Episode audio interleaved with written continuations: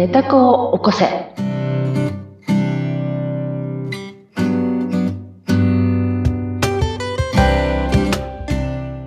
皆さん、こんにちは。寝た子を起こせの秀香です。はい。そしてインタビュアーの水野ゆきです。秀香さん、今回もよろしくお願いします。はい、よろしくお願いします。さて、今回で10回目となりました。はいを迎えましたね。はい。どうですか？ここまで秀香さん配信してきて何かご自身で変わったこととか、この配信を通して気づいたことっていうのはありますか、はい。あの、ますます敏感になって、それを書き留めようとか、記憶しようとか、はい。あの、思うように、えーなってきたなっていうふうに感じています。はい。あと、周りでは何か反応はありましたか？はい。あの、古い友人が、あの、聞いてくださっていてええ、あの、感想を言ってくださって、すごく嬉しいなと思います。はい。いろんな感想がまた入ってくるとね、こう、そうねもっと頑張ろうっていう気持ちになったりとか、はい、もう。先のことをね、たくさん考えることもできますもんね。そうですね。もうでも、みぞさんとこうやって話してるのがすごく楽しい時間なので、本当にいつもありがとうございます。いいえ、こちらこそ本当にありがとうございます。あの、だんだんとね、こう、回を重ねていくにつれて、私たちのこのコンビネーションも、だいぶこう、深くなってきてるかなっていう気はしているので、まあここで少しですね、本線からは外れるんですけれども、ひてかさんご自身のことをもう少し聞いていって、皆さんも、そして私ももっとひでかさんの不安になろうということで、今日はブレイクアウトタイム ということで、はい、お話をしていきたいと思います。はい。恥ずかしいですね。あの、最初の1回目のところで、ほんの少しだけですね、音楽というキーワードが出てきました。ひでかさんが音楽をされているで、そこで私は思わずスルーしてしまったんですが、はい。やっぱりちょっと気になるので、この音楽について、音楽。は、はいい。お話を伺いたいんですが、音楽をしているっていうのは、どういうことをされてるんですか？はい。あの、私はハードロックが大好きで、あの、ええ洋楽のですね、あの、ハード。ドロックが大好きで、はい。えっと、バンドをですね、あの、やっています。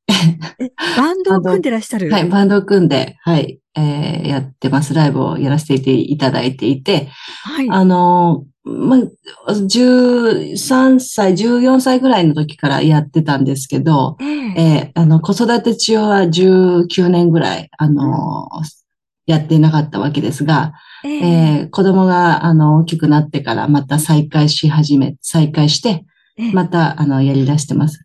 うーんはい。14歳からはい。ということは、えー何かやっぱり影響された音楽っていうのがあると思うんですが。そうですね。はい。あの、まあ、振り返ると、うんうんあの、私はピアノをずっとやっていたんですが、小学校の時から、あの、クラスの歌とかですね、うん作ってたんですね。あの、はい。ちょっと変わってる学校で、あの、え5年3組の歌とかですね。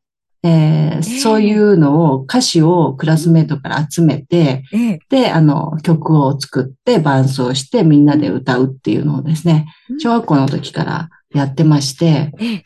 なので、その音楽を作ったり、うん。とアレンジをしたりうん、みんなで合わせるっていうのはすごく好きだったんですね。それで、あの、まあ、当時とそうですね、一番影響を受けたのは、あの、中学校の時にキスというアメリカのバンドが、あの、はい。衝撃的にですね、私の心を捉えたわけですが、うんそれより前に、例えばあの、イギリスのバンドで、ベイシティローラーズっていうバンドがあったりとか、あの、やっぱりイギリスやアメリカのそのバンドをしている、えーミュージシャンたちのことがだんだん気になるようになって、はい。っていうことがありますね。そこうした洋はい。楽、洋楽を聴くようになるっていうのはやはりきっかけがあったと思うんですが、はいはい、そうですね。どなたかうん周りの影響とかですか、ましたね。はい今思い出したんですけど、思い出しました。えっ、と、5年生の時、あの、西宮市にいたんですけれども、はい。後ろの席の砂田くんっていう子が、ビートルズがすごく好きで、お兄ちゃんがビートルズを聴くからと言って、はい。はい、あの、お家に招いてくださってうん、当時、あの、ビートルズの LP をですね、あええの、何枚か聴かせてくださったんですね。うんうんそれで、その帰りに、あの、コープの2階にえーレコード屋さんがあって、はい。はい。それで私もですね、そこで、あの、ビートルズの赤版というものをですね、買ったという記憶がありますね。じゃあ、洋楽の出会いはビートルズだった、ビートルズだったかもしれないですね、もしかしたら。はい。ね、小学校5年生だったと思います。はい。その聞いた帰りに、もうレコードを買っているっていうのが、秀香さんらしいですよね。またね、あの、親とね、お買い物で、あの、A コープに行った、A コープじゃない、コープにね、あの、神戸コープだったかな、コープっていうところがあって、はい。その上が、あの、レコード屋さんだったんですね。はい。うん。もう行動力はそこからもう幼い頃から変わらずといったところを垣間見てしまいましたけれども、まあ、そんな秀香さん、はい、え、バンドを組むきっかけもあったと思うんですが、うん、ん、そうですね。えっ、と、まあ、みんなで一緒に演奏するというのが、あの、だから好きだったのですね。はい。それで、えっと、中学校の時は、えー、歌謡曲だったり、うん、えー、しましたけれども、あと、まあ、ビートルズの曲もやったかと思いますが、はい、あの、みんなでやるというので、体育館でやる。えー、それが初めだったと思います。文化祭のような。うん、はい、中学校の時。中学校の時ですね。はいうん、楽器はちなみに何をされてるんですか、あ今はエレクトリックベースですけれども、はい、あのその当時はキーボードをやってましたね。はい、ピアノをされていたので、うん、そうですね。その流れでキーボード。はい。ベースを始めたのはいつなんですか、うんベース始めたのは18の子時で、うん、まあこれもあの大学の先輩に、はい、あの、サンダーバードベースというですね、ベースを譲っていただいて、はい、あの、始めたのがきっかけですね。じゃあ、その先輩がくださらなかったら、はい、ベースの世界には入ってなかったかも。ね。入ってないですね。はい。れない、うん、じゃあ、恩人のような先輩がいらっしゃったわけです、ね、そうです。その恩人の先輩もまだやってますからね。そうですはい、やってます。はい、うん。あの、音楽されてる方っていうのは、長く続けてらっしゃいますよね。そうですね。私の周り非常に長いですね。うん、なんか羨ましい気がしますよね。うん、長いですね。うん、で、えー、その、若い頃というか学生時代にしていたバンド活動と、うん、今子育てがこう一段落してから始めてるバンド活動、やっぱり少しこう気持ちも違うかと思うんですが、どんなところが違うなっていうのを思ってらっしゃいますか、うんうん、そうですね。えっと、そう言われてみれば、あの、若い時はやはりその上手に見られたいとか、えー、あの、うまくということにすごく集中していたので、すごく緊張していたし、自分をよく見せようと努力するということをやっていたはい。えー、ですね。今は自分が楽しいので、自分が楽しくてしょうがなくてやっている感じですね。はい。あの、うん、周りの目がだんだん気にならなくなってきてる。はい。全く気になっておりません。もうとにかく楽しい。そう、自分が楽しいので。はい。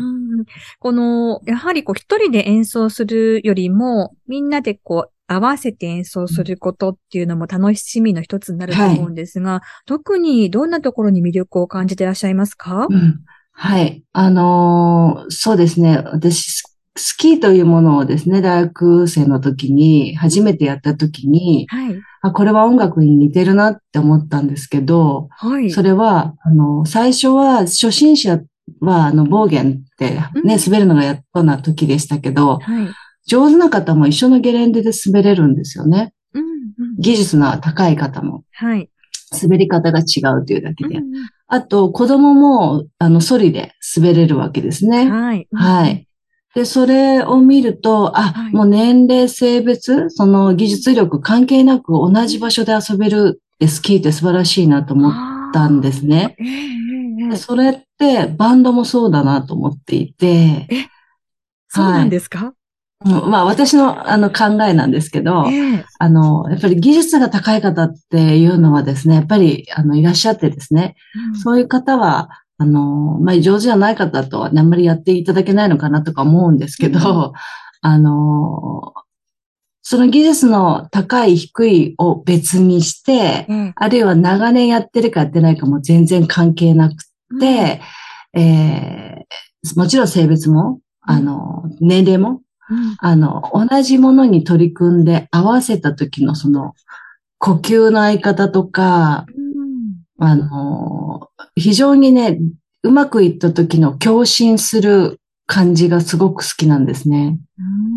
共振、はい、共振、共に震える、あの、息が合う、呼吸が合う、えっ、と、震えが共に合うみたいな。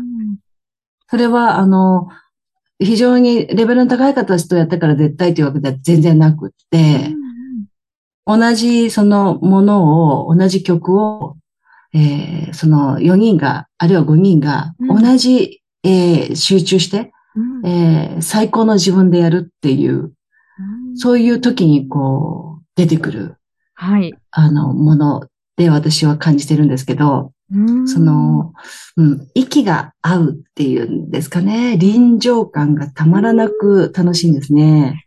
ライブハウスで音を出すっていうのはまた格別なものがありますよね。あ、まあそうですね。はい。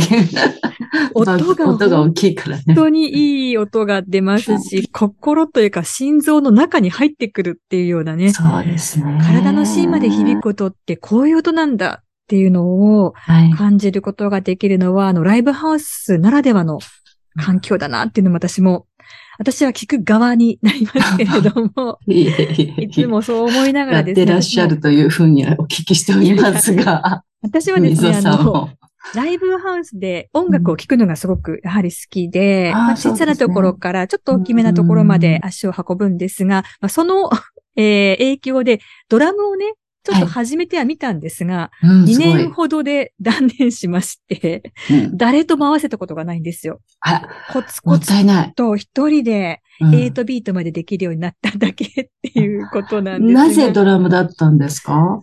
もうこれもやっぱり憧れですよね。はい。あの、かっこよく叩いている方の動画を見たりとか、あとの、昔レベッカが好きで、はいあ、レベッカに似てますよね、水野さんね。ノッコに似てる。いやいや。あ皆さんわからないけど、ノッコさんに似てますね。ありがとうございます。はい。で、その、ドラマーの小田島さんだったかな？っていう方がとてもかっこよくてですね、当時。はいで、あの、小田島さんかっこいいな、ドラム好きだなって思いが、まあ、あの、若い頃にあって。でも、私もあの子育て一段落した時に何か新しい趣味をと思ったんですが、なかなかやっぱりこう、難しいですよね。あの、若い頃に全くやってないので。いやいやいや、はい、あの全然大丈夫。いやいや、若い頃にピアノやってなかった方がね、あの、うん、年配になってからやると、なかなかこう、進みが悪いのと同じで、ドラムもなかなかうまくいかないと思いながらですね、今断念中ではありますが、ただ聞くのは本当に好きなので、ライブハウスに行って、で、あの、音を浴びると、スカッとしますし、聞いてる側もなんかこう、心が震えるというかね、あ、みんなが合ってるっていう楽しそうな姿を見るのが、本当にこう、ストレス解消になったりするわけですが、ライブ活動どのぐらいのペースでされてるんですか？まあ、あの、そんなね、体操の中で活動はしてないんですけど、えー、あの、おなじみのお店でやらせていただいている程度でございますが、うん、えー、そうですね、年に何回か、はい、やらせていただいております。はい、でも何回かということは、うん、やはり皆さんで練習もじゃあ、あのね、練習も私大好きですけど、うん、あの、練習をしなくても、まあ、ライブでね、息が合うっていう、その緊張、スリリングさなんですかね。うん。それもすごく楽しいですね。